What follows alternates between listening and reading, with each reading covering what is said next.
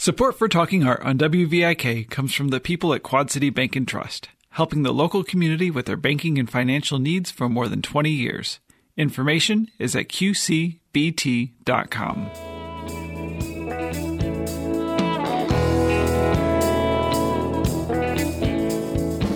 This is Carolyn Martin, and I'm talking art today with Ryan Collins, the executive director of the Midwest Writing Center, about their Poetry on Demand project Bespoke Poems QC. Welcome, Ryan. Thanks so much for having me. Appreciate it. Now, you've organized a really great way to create a personalized gift and a very romantic one, I must say, too, by connecting poets and writers in our community with people wishing to give a custom poem to someone in their life. How, how does this work exactly? Sure. So um, there there have been a lot of iterations uh, of this in different places. We've done this a couple times, like at in person events where people can kind of you know show up and get a poem written like on the spot. Um, so we we wanted to take that up kind of to another level and try to give people um, a little more time to sort of collect their thoughts and think about who they might want to gift a poem to and um, what they might you know want to tell the poet to include and things like that, or at least give them an opportunity to think about. Um, so Beth Roberts, uh, who's a really fantastic poet uh, and who was on our board uh, until pretty recently uh, when she relocated, um, she suggested doing this this kind of uh, bespoke poems on demand, um, where we would take orders from people in advance uh, and give them an opportunity to you know speak at some length about who they would like to have a poem written for. Um, we've done this a couple times, like around Valentine's Day, and it kind of that was sort of the idea we were thinking about. Uh, in-person events, we usually do like an open mic around Valentine's Day, which we're still going to do in a virtual setting, but um, it's going to obviously be a little different than we've done in the past. Um, so we were trying to th- think about events around Valentine's Day, but not just specifically for that. Um, it could be any occasion. It could be birthdays. It could be no occasion at all. Um, and so we set this up uh, on our website where people can pay. Uh, fees start at twenty dollars. Uh, we encourage people to uh, pay a little more if they can, if they can afford to, um, and they can get uh, their poems delivered uh, digitally. They can get them um, in a nice, yeah, you know, laser printed, you know, hard copy on nice paper, um, or Sarah Sarah Elgatian, um, our, our marketing uh, person at the Writing Center is also doing these uh, really cool handmade Valentines. Um, she's using a typewriter to type up uh, the poems as we get them in, uh, and they're all unique, kind of one of a kind. They're on special paper, uh, handmade paper. Um, so it's a pretty cool, unique uh, opportunity. Um, and we split everything with the poets. So that was kind of our first goal as a way to sort of um, promote local poets, uh, give them an opportunity to do their work, and also to maybe hopefully turn on some people in the community to poetry uh, that might not otherwise be thinking about it. Absolutely. Now, in order to receive a poem by Valentine's Day, there, your order must be placed by February 9th. So that's coming up. But orders are accepted through the end of February. So through February 28th, if you want to have a poem written for someone, it's such a great idea. People are hesitant to write poetry themselves but to be able to have access to um, to you know to to well recognized poets and writers in our community this is this is just a great thing. Yeah i think uh, it, we, we have a good group of poets. I mean we've got we, they're all really fantastic poets i want to say that. Um, but we reached out to a lot of different poets that we've worked with in the community in different ways over a number of years and the people who um, are available um, are all the people who responded. So they were on board with it. Uh, we kind of just put the opportunity out there and they jumped on it. Um, and and and yeah, most of the poems that we've had, even though this has kind of got this Valentine's Day sort of bent, um, most of the orders that we've had so far have not been specific to Valentine's Day. Mm-hmm. Um, we've had people ask for poems for their children. Uh, we've obviously had a couple for Valentine's Day for like anniversaries and things like that. Um, but we've had we had one client who wanted a poem written to several of her longtime friends. Um, uh, just, just sort of just just nice gifts that don't seem to be attached to any like birthday or occasion or anything mm-hmm. like that. So, um, so that's pretty cool to see. And, and, yeah, I mean, I would encourage anybody to like, uh, you know, if you have someone that you feel like you want to give a poem to, uh, obviously try it yourself, even if you don't feel like you're a poet. But um, most people don't feel like uh, maybe they're comfortable doing that, or it's like maybe expressing things the way that they exactly want to express it. So um, we're happy to provide some support for that, I guess. Mm-hmm. You had mentioned the poet Beth Roberts, and she's been affiliated with Augustana College for many mm-hmm. years. And and the poets and writers do have local connections to our community we can't really talk about all of them individually because there are too many, but can you right. highlight a few other people? Uh, well, yeah, I would start with Beth because again, this was her idea, and we kind of took it and ran with it. Uh, and also, she has a new book coming out in a few months. Uh, the pre-orders actually just went live today uh, at Fence Books, so I want to plug her and plug her book. Um, uh, Kaylee Chi Kuil is uh, is a poet that's been in our Young Emerging Writers program for a couple years. Um, this year, she worked actually as faculty. Uh, came back to the program. Uh, she's a student at the University of Iowa. She also won a chapbook contest uh, at the University of Iowa, um, which, if you know anything about the university, is a pretty serious place to be a writer. Um, with the writers workshop there and everything like that. So she's doing a lot of terrific things with writing and with film. Um, and she's just super active on campus. So we were really excited that she was willing to be a participant. Um, Chris Britton is another uh, poet that I want to shout out, um, who's done a lot of work in Rock Island for a long time with Youth Hope and and, and with the Rock Island School District. Uh, I think now he's working at, at, at uh, Thurgood Marshall um, and doing a lot of good work there. And he's also just a really incredible poet. Um, so there's a lot of variety. Um, I think that's the thing. We didn't want um, we wanted to give people, even if they're not familiar with the poet so much, uh, most of them included like links where you can go find their stuff and read some of their stuff. Most of them have been published um, in some form or another, another, somewhere, whether or not they have books. Um, but we wanted there to be a lot of variety. Um, so I, I, think we did a good job of asking um, a lot of terrific poets uh, who are coming at it from different angles. Uh, and so far, like nobody's really requested specific poets. That's kind of the interesting thing. We kind of figured we would get people who were friends with, say, Beth, who knew her from Augustana or something like that. Hasn't really been like that. Um, most of the clients have just kind of been like, you know, who, whoever's on deck. Uh, and I think that's really fantastic um, because it shows a level of trust in the people that we have made available for this. Um, and, and from what I've heard from the poets, most of them have had at least a little bit like, um, when we get a client, they fill out a form and we get information, and the poets get that. Um, but we also encourage the poets if they if they would like to to reach out and contact the client and get some more information. And it sounds like in most cases that's been happening, and I think that's really cool because then it's not just you know producing a poem for a client; it's also like you know getting to know somebody a little bit and making some connections. And I think right now, when everybody's for the most part still kind of holed up and, and socially distancing, or hopefully people are. Mm-hmm. Um, this is an you know that's another way to sort of make some connections and again I, I know i'm not writing poems for this per se um, but having done poems on demand and having done this kind of thing um, getting a little more of a sense of who i'm writing for and, and who the client is and who the subject is like I, would I think it would only help me write better work. I don't want to speak for any of the poets, but um, I, I think that's cool that they've kind of made those connections and um, hopefully it makes it a little meaning more meaningful for mm-hmm. everybody involved.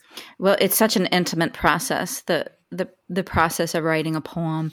So you do need that personal information which is which is one more thing that i really enjoyed about your your um, your website. And uh, i have to confess that i i have ordered one and i've already received it back and it's just fantastic. And i loved the randomness. I intentionally did not sign up for a particular poet and i really um, was so happy with the result. Um, so I hope other people had that same experience. And and you know, many people don't know that we have a writing center right here in the Quad Cities.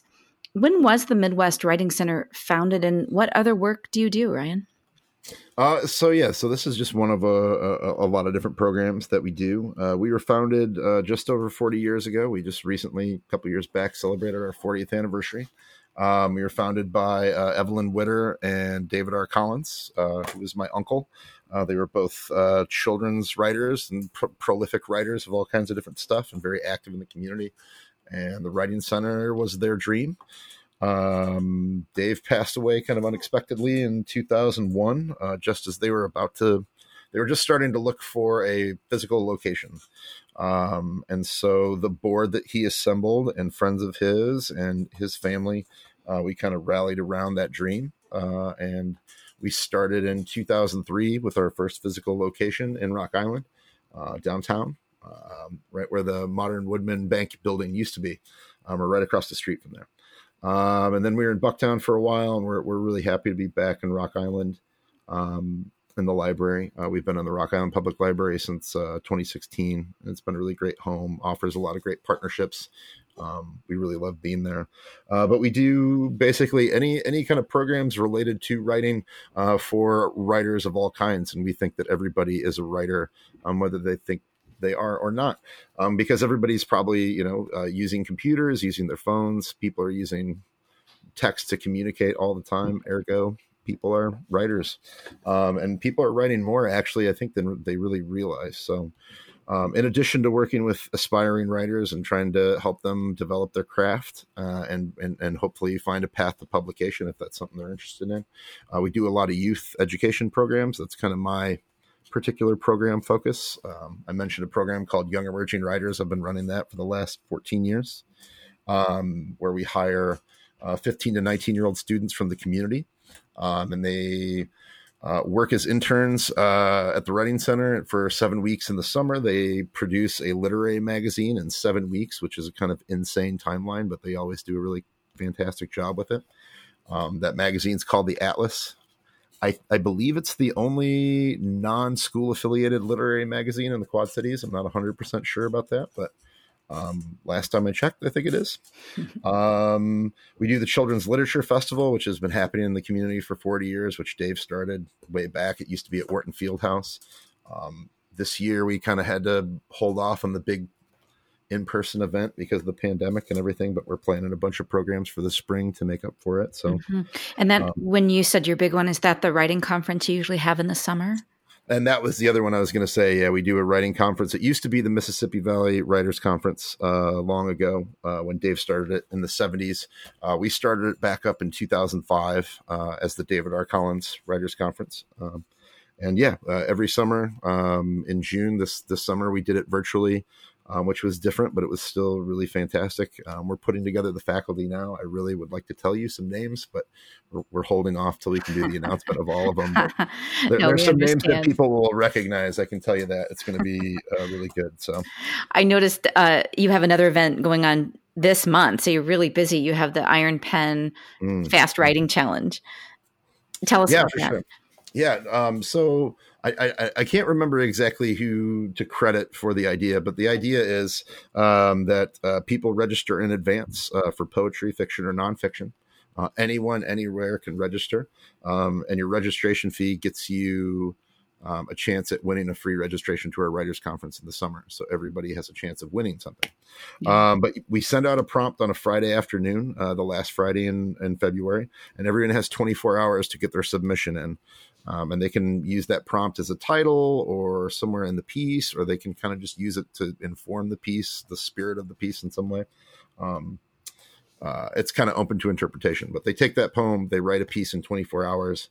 Um, our judges get two weeks to to read through everything, and then we're going to do a, a, virtual reading.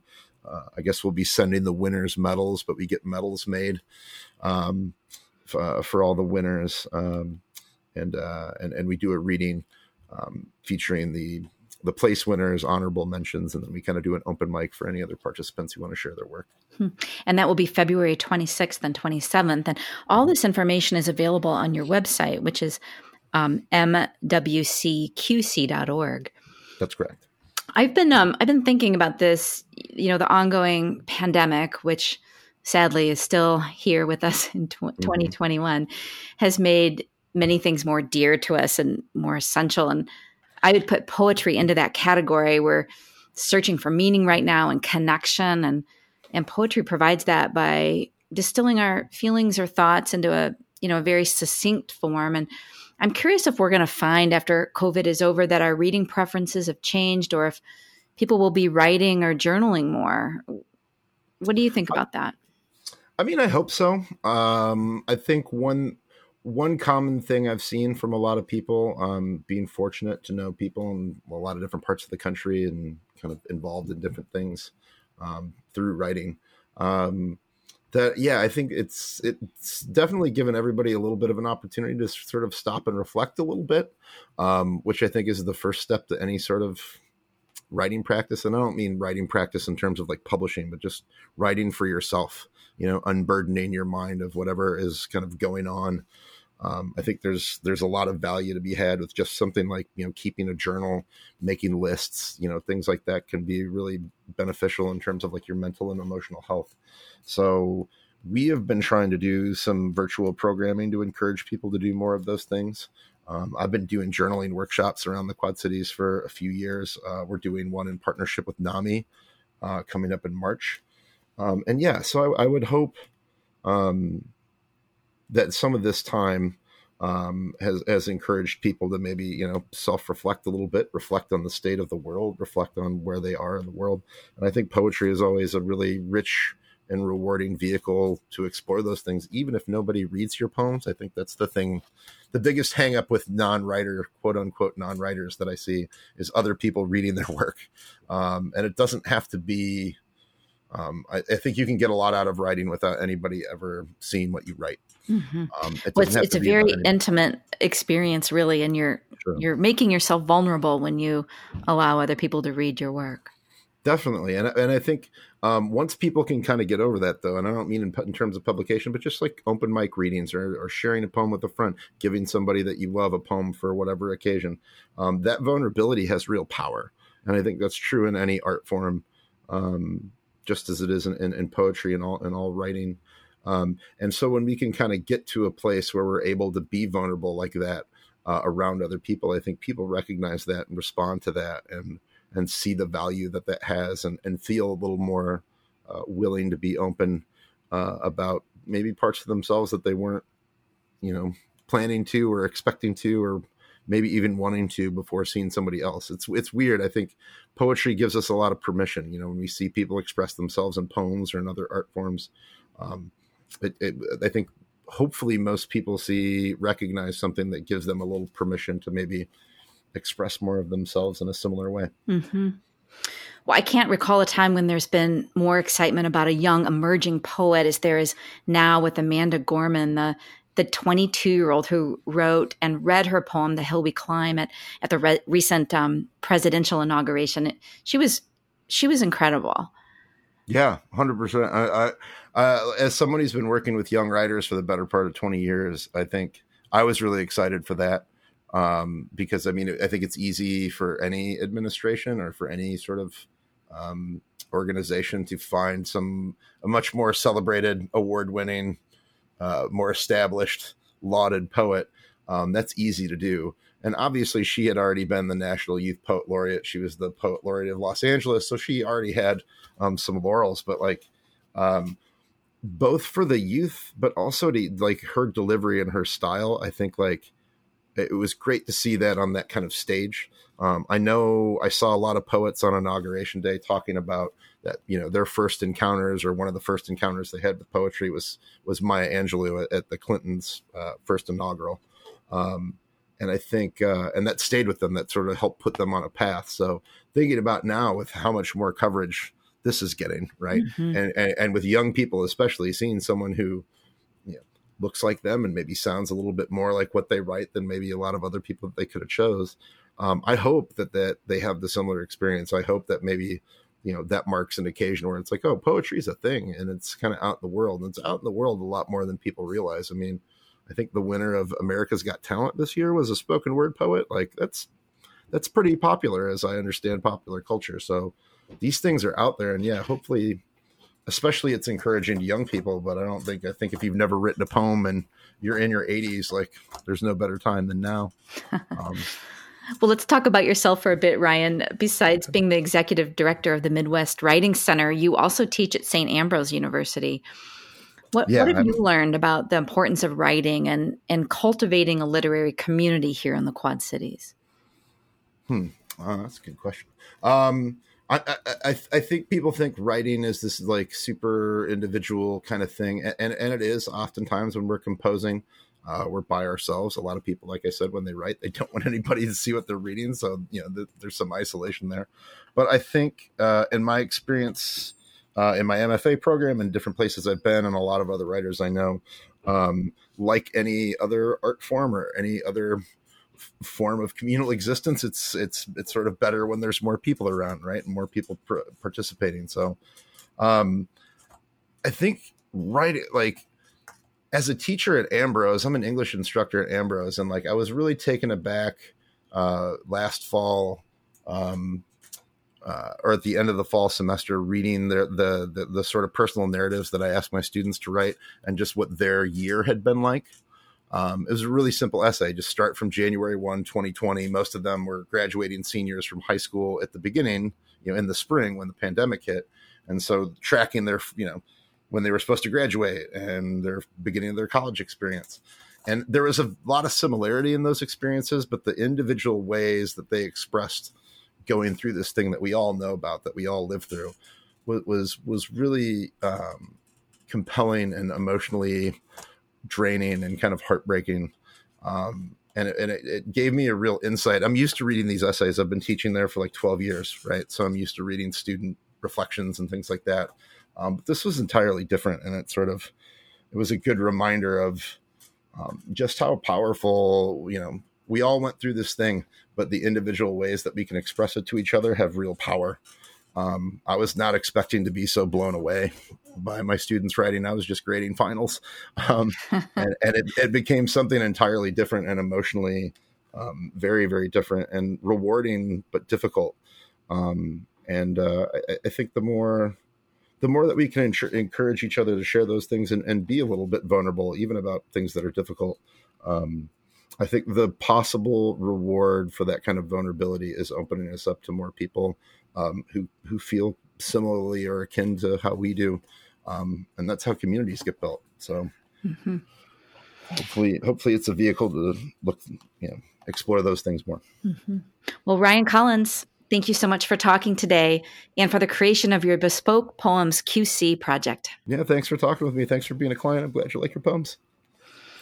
Based in Rock Island, the Midwest Writing Center is offering customized poems written by a handful of local poets and writers, which you can order through February 28th on their website, mwcqc.org.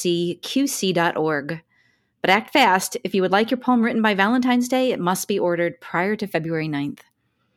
This has been Carolyn Martin. Talking Art in the Quad Cities for WVIK.